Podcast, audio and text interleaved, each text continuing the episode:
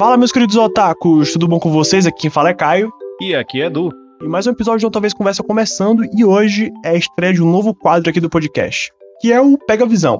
São episódios curtos, né, assim como Conversa Chan, só que não como especial de temporada, né? A gente vai falar sobre alguns temas do mundo dos animes, né, e mangás, etc.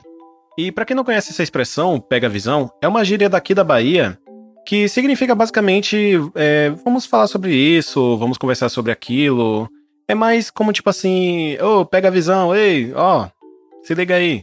É basicamente a mesma coisa. Exatamente. É mais ou menos, presta atenção em tal coisa, tipo isso. isso. Só que de uma forma mais baianês de falar, né? E o tema de hoje é um tema muito legal, que eu simplesmente gosto, né, de discutir esse tipo de coisa, que é músicas. As músicas dos animes. Então esse episódio vai ser uma pegada meio musical, né não, Edu? É isso aí, vai ter muitas músicas legais aqui, músicas que vocês com certeza devem conhecer. É, e o tema é basicamente o seguinte: a gente vai falar sobre algumas músicas dos animes que não fazem parte de abertura ou de endings. A gente vai falar daquelas músicas que aparecem é, quando algum personagem canta, ou a trilha sonora que acaba ficando muito marcante e memorável e que a gente gosta, né? É isso aí. E a primeira música que a gente pode trazer aqui é uma música que eu tenho certeza que muitos de vocês devem conhecer, afinal de contas, ela faz parte da trilha sonora de um anime extremamente conhecido. Esse anime é Bleach, e o nome dela é Never Meant to Belong, que é também conhecida como Música Triste de Bleach. música Triste de Bleach, essa é muito boa. Mas é, pô.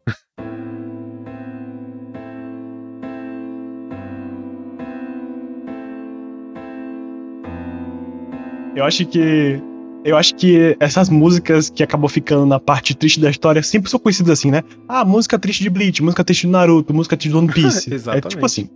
E por que você gosta dessa música? Bom, eu gosto dessa música porque eu sou uma pessoa triste, a minha alma é bem escura e eu gosto de músicas tristes. Geralmente são as músicas que mais me marcam, são as músicas tristes em anime. Olha só, o emo, tudo bem? É. Sua fase emo não passou ainda? É, gótico trevoso. Cara, eu lembro dessa música de Bleach. Eu, eu também confesso que as músicas tristes sempre me cativam mais. É porque acaba ficando um pouco mais memorável. É porque geralmente as músicas tristes elas acabam fazendo parte de momentos dos animes que são, de certa forma, memoráveis, né? Então a gente acaba lembrando mais. Sim, principalmente quando é, por exemplo, a morte de algum personagem que a gente goste, ou alguma, algum momento épico, assim, ou então, tipo, não necessariamente a morte, mas o luto de algum personagem. Como, por exemplo, nesse caso, eu lembro de é, escutar essa música principalmente quando era algum momento em que o Ichigo tava meio para baixo. Ou quando a. Quando a Orihime foi se despedir do Ichigo também, se eu não me engano, tocou essa música, né? É verdade, tocou, verdade, total. Não lembrava disso não. E aí essas músicas é, que acabam sendo tristes, né? Elas acabam ficando memoráveis pra gente que assistiu a narrativa, que acompanha as coisas, porque acaba fazendo parte desses momentos de morte de alguém, ou acontecimentos que acabam marcando a história, enfim, né? Sim, sim.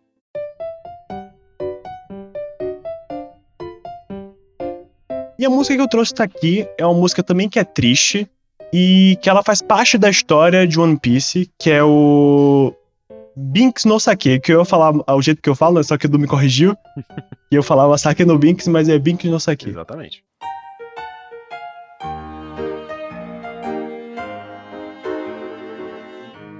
E essa música, ela é extremamente é, importante para a história, porque é, o Sake no Binks, ou Binks no Sake, enfim. Eu vou falar Sake no Binks, Sake no Binks, me desculpe, Edu. Porque eu já tô acostumado. Então, enfim. O Sake no Binks, ele é uma música muito importante para a história de One Piece, porque aconteceu em Thriller Park, né? Que é quando o Brook, ele meio que se junta ao Chapéu de Palha, né? Ele começa aquela, aquele, naquele arco ali. A gente conhece um pouco da história do, do Brook ali. E no final de Thriller Park, ele toca essa música, que é o Sake no Binks. E enquanto ele tá tocando essa música, no final desse arco, é, rola um flashback dele, que foi quando que o Brook fazia parte de, um, de uma tripulação, né, de uma tripulação muito tempo atrás, e eles são atacados e tal. E eles acabam tocando essa música, né? É, o Brook acaba tocando essa música com, com os seus companheiros de tripulação como um adeus. Ele acaba tocando essa música do Sake no Binks como um adeus, enquanto. E aí tem aquela cena icônica e canônica do, do, de One Piece, que é o Brook tocando, os seus amigos também tocando instrumentos e cantando em volta dele. E cada um morrendo, um de cada vez vai morrendo. E, é, e aí o Brook falando, né? Dueto. É, depois ele fala solo, né? Que é quando só ele sobra. Até a música acabar. E isso é muito interessante porque é, tem um flashback disso aí, da galera morrendo, a música é como se fosse um adeus, né? Da tripulação. E ele toca no final de Thriller Park como início da jornada dele com o Chapéu de Palha. Então ele inicia, ele usa essa música como o início né, da nova jornada, na nova jornada dele com o Chapéu de Palha, com novos companheiros. E aí tem toda aquele, aquela cena muito bonita que a galera no Fire Thriller Park é, cantando e dançando, né, de ter derrotado aquele vilão, o Moria, o Moria. E aí é o que Oda faz, né? Ele consegue pegar uma coisa tão pequena e transformar em algo muito bonito e complexo de, de... não complexo em si, mas tipo com camadas, né? Que a música, o Sakeno Binks pro Brook antes do Chapéu de Palha foi, foi meio que um indício de um adeus pros seus amigos, pros seus companheiros. E naquele momento, quando ele retorna tripulação, quando ele, né, é, inicia a nova jornada com o Chapéu de Palha, aquele ali é o início de uma nova jornada com, com novos companheiros, novas aventuras, então ele usa a mesma música. O Oda é incrível, o Oda é maravilhoso. Verdade, a, a forma como ele consegue desenvolver a história de cada personagem é incrível. E o que eu acho massa dessa música é que, tipo assim, ela não é uma música triste. É uma música alegre, na verdade. É uma música meio festiva até, porque fala sobre o Sim, saque isso, de Bink, né? exatamente. Né? Só que fala sobre cachaça, pô. Só que é, o momento que o momento que ele toca, que mostra o flashback, é tipo você sabe que a música ela é feliz, só que por causa do momento que ela toca você se sente mal, sacou? É bem é bem Exato. pesado, é bem chega a ser bem pesado até. Ainda mais que é muito bonito. Ainda mais que tipo assim, eu sempre interpretei que que o Brooks tem uma uma maldição, né? a vida dele é praticamente uma maldição, que tipo, ele vê todo mundo morrer e tipo, ele tá meio que vivo ainda. É, total. É, é, é no caso, a Akuma no Mi dele é aquela Akuma no Mi que ele não morre, né? Ele, é, ele não morre. Acaba sendo uma maldição, porque naquele momento ele, ele ficou preso naquele navio, né? Ele foi o único a sobreviver, entre aspas, né? Porque ele tá morto, porém não. E só, só o corpo dele que desintegrou, no caso, né? porque não tinha nem como. Mas enfim, então só o esqueleto dele ficou. E o Black Power. A carne dele foi embora, mas ele tá vivo, entre aspas. E o Black Power. então, mas aquela cena ali é exatamente essa. Ela é. A música fala sobre cachaça, né? Sobre o Bink, que é um cara muito doido e tal, cachaceiro. A música é feliz, só que naquele momento é uma música que eles, que eles cantavam, né? Na, na tripulação do Brook, antes de ir pro Chapéu de Palha. E naquele momento foi o adeus, né? Da, da tripulação. E aí quando ele canta de novo no, no final de Thriller Park, é, ele canta com a música que deveria ser, que é feliz. Só que naquele momento que a gente assiste flashback, porra, é uma tristeza só, velho. Foi uma das cenas mais tristes de One Piece pra mim. É, eu concordo. E outra música que a gente pode lembrar também é uma música que, para mim, pelo menos, ela é extremamente marcante porque ela é também conhecida como a música motivacional de Naruto. É a música em que, no momento em que ele tá fazendo toque no jutsu, e que, por algum motivo, se chama Battle Music. É só esse o nome que é uma música. Chega a ser até engraçadinha quando, quando toca, às vezes, porque tá aquele. Aquela coisa motivacional e no fundo tá só o, o, o batuque dos tambores e, e, e os vocais. É muito da hora. E sempre toca. É sempre assim. Se tem algum, se tem algum discurso motivacional, começa a tocar. Ou então você, tipo assim, é, às vezes começa a tocar ela, e aí, tipo, você sabe que a porra vai ficar séria. Tipo assim. Ah, sim, total, velho. E eu não vou mentir que essa música é, de Naruto, ela acaba me arrepiando em alguns momentos, né? Porque exatamente como você falou. Geralmente quando tá rolando uma conversa, um diálogo, você sabe que vai rolar alguma pancadaria, alguma loucura ali. A coisa vai ficar muito séria. E que vai ser foda de ver. E uma das coisas que, que eu gosto muito de Naruto é isso. Eles conseguem, é, felizmente, uma das coisas que eles fazem muito bem, que é ter trilhas sonoras bem feitas e boas. Principalmente no clássico. Uma das coisas que Naruto consegue acertar, uma das poucas coisas que Naruto consegue acertar, no anime, no caso, é isso. Trilha sonora, que são muito boas, muito bem feitas. Todo mundo lembra dessa, dessas, dessas músicas, dessas trilhas sonoras de Naruto, né? É impossível. Sim, inclusive, é, algumas cenas do mangá que eu li, eu li o mangá de Naruto todo, tá, gente? É, é, algumas cenas que tem no mangá, que também tem no anime, tipo, no anime tem muito mais impacto do que no mangá, justamente por causa da trilha sonora de Naruto. Isso não só com é, momentos motivacion de discurso motivacional, que tem o toque no jutsu rolando e tal, mas momentos até, tipo, por exemplo, no Shippuden, que muita gente odeia, mas enfim. É, o momento que Naruto ele enco finalmente encontra a mãe dele, sacou? Tipo, que tem aquela tem aquela música pesada que é o violino, aquele violino japonês. É bem, ah, sabe? Aí quando eu li no mangá, tipo, ah, OK, ele encontrou a mãe dele. a trilha sonora, ela serve justamente para isso, né? Para te ambientar. Por isso que é importante ter uma trilha sonora bem feita e boa, né, velho? Puta que pariu. E você podia fazer uma menção rosa, Edu. Uma menção rosa. A menção rosa pra música triste de Naruto. Ah, claro, Sorrow and Sadness. Não, perdão. Sadness and Sorrow. Que é aquela música que virou meme, né? virou meme, infelizmente, porque ela começou a encher Sim. o saco. virou meme, né? Ela simplesmente começou a encher o saco que ganhou a versão funk, que é legal, mas aí todo mundo começou a usar e, tipo, uh, chega. Mas. Ninguém aguentava mais, ah, ninguém aguentava sim. mais. Mas a questão da trilha sonora também é bem importante de ressaltar que é o seguinte: o que torna a cena boa no anime e em qualquer outro meio também, é, filmes, etc., é que é saber quando inserir a música certa também. Porque existem momentos que é, não tem trilha sonora. Que, por exemplo, ainda falando de Naruto, no Naruto Shippuden, a luta final de Naruto e Sasuke, não tem trilha sonora na luta. Porque você encara que, tipo assim, que o, o mundo inteiro fez silêncio para finalmente ver essa, essa cena, sabe? Essa luta. Uma luta que todo mundo sempre esperou. É o final da saga. Então é como se o mundo fizesse silêncio para ver, sabe? É, para mim, como um grande fã Sim. de Naruto, eu achei perfeito. É isso. Além de, da trilha sonora, como você falou, além da trilha sonora ser bem feita e bem construída, né? Ela tem que ser utilizada nos momentos certos. Não tem que ser nada jogado, né? Por mais que ela seja muito boa, a cena tem que compor também a trilha. Isso. Minha próxima música é uma música também do. Assim, meio que. É tema, não é nada canônica, é, no sentido de, de ser abertura de indie, mas, tipo assim, também não é nada uau, que é a música tema de Fartail. E pra mim é muito marcante, porque só tocava, e eu já sabia que era Fartail, sabe? Eu já sabia que fazia que era a guilda que tava, que tava aparecendo, ou alguém da guilda, algum personagem da guilda. Então ela me marcou muito.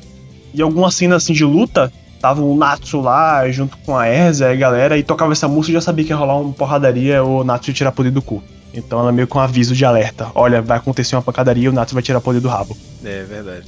E eu acho interessante dessa música que eu já escutei ela em outros contextos sem lembrar que ela é de Fairy Tail. Porque é uma música que ela consegue encaixar com vários tipos de situações diferentes. Até porque ela parece uma música. Uma dessas músicas meio épicas de. de, é, de histórias medievais, de fantasia, assim, sabe? De RPG e tal. Ah, eu boto fé. Realmente é, é isso mesmo. Não, é, ela tem uma, ela tem uma meio pegada assim mesmo, né? E porque faz parte da narrativa da, do anime mesmo, que é meio que medieval, comédia. É, medieval, comédia. Medieval, tem aquele negócio meio de. de magos e de feiticeiros, e que tem esse negócio de RPG. Acho que casou muito bem. Uhum.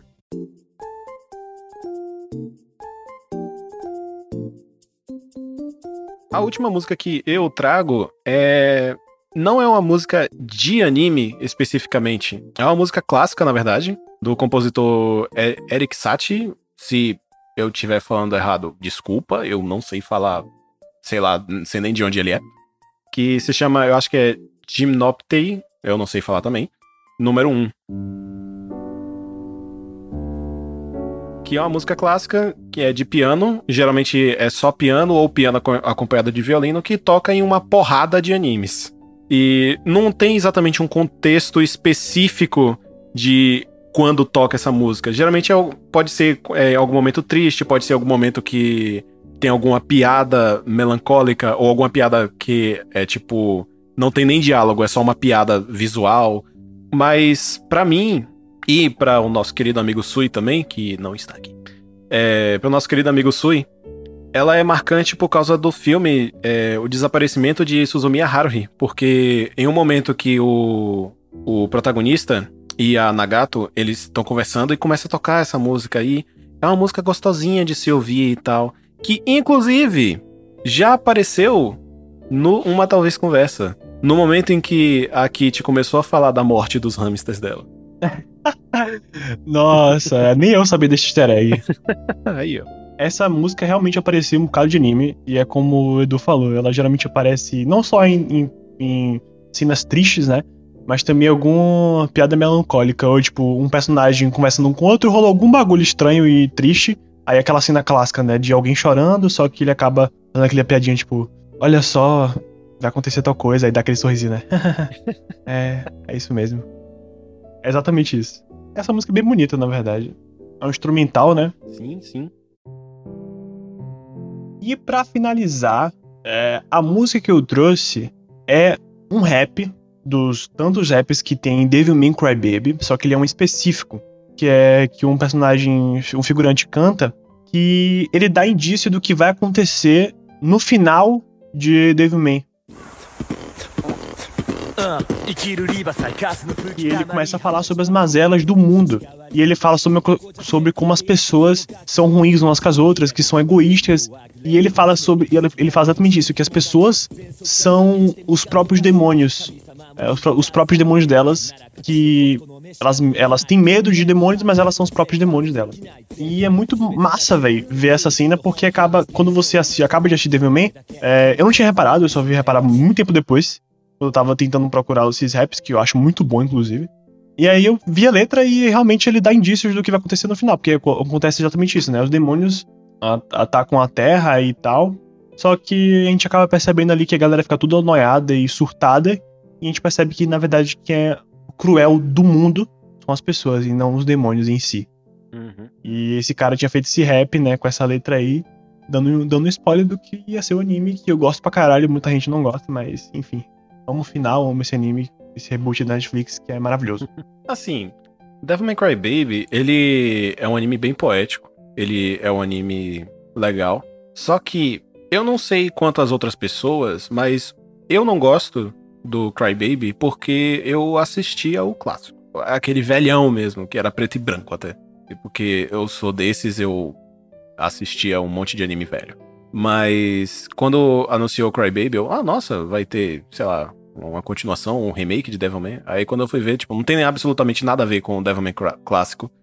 E aí eu, é... aí eu abandonei de vez. E sem falar também que eu não gostei do traço. Ah, uma pena. Mas realmente rola uma estranheza no começo com o traço. Eu também tive essa. Porque acaba rolando umas coisas meio psicodélica, muito esquisita. E eu também eu senti essa estranheza também.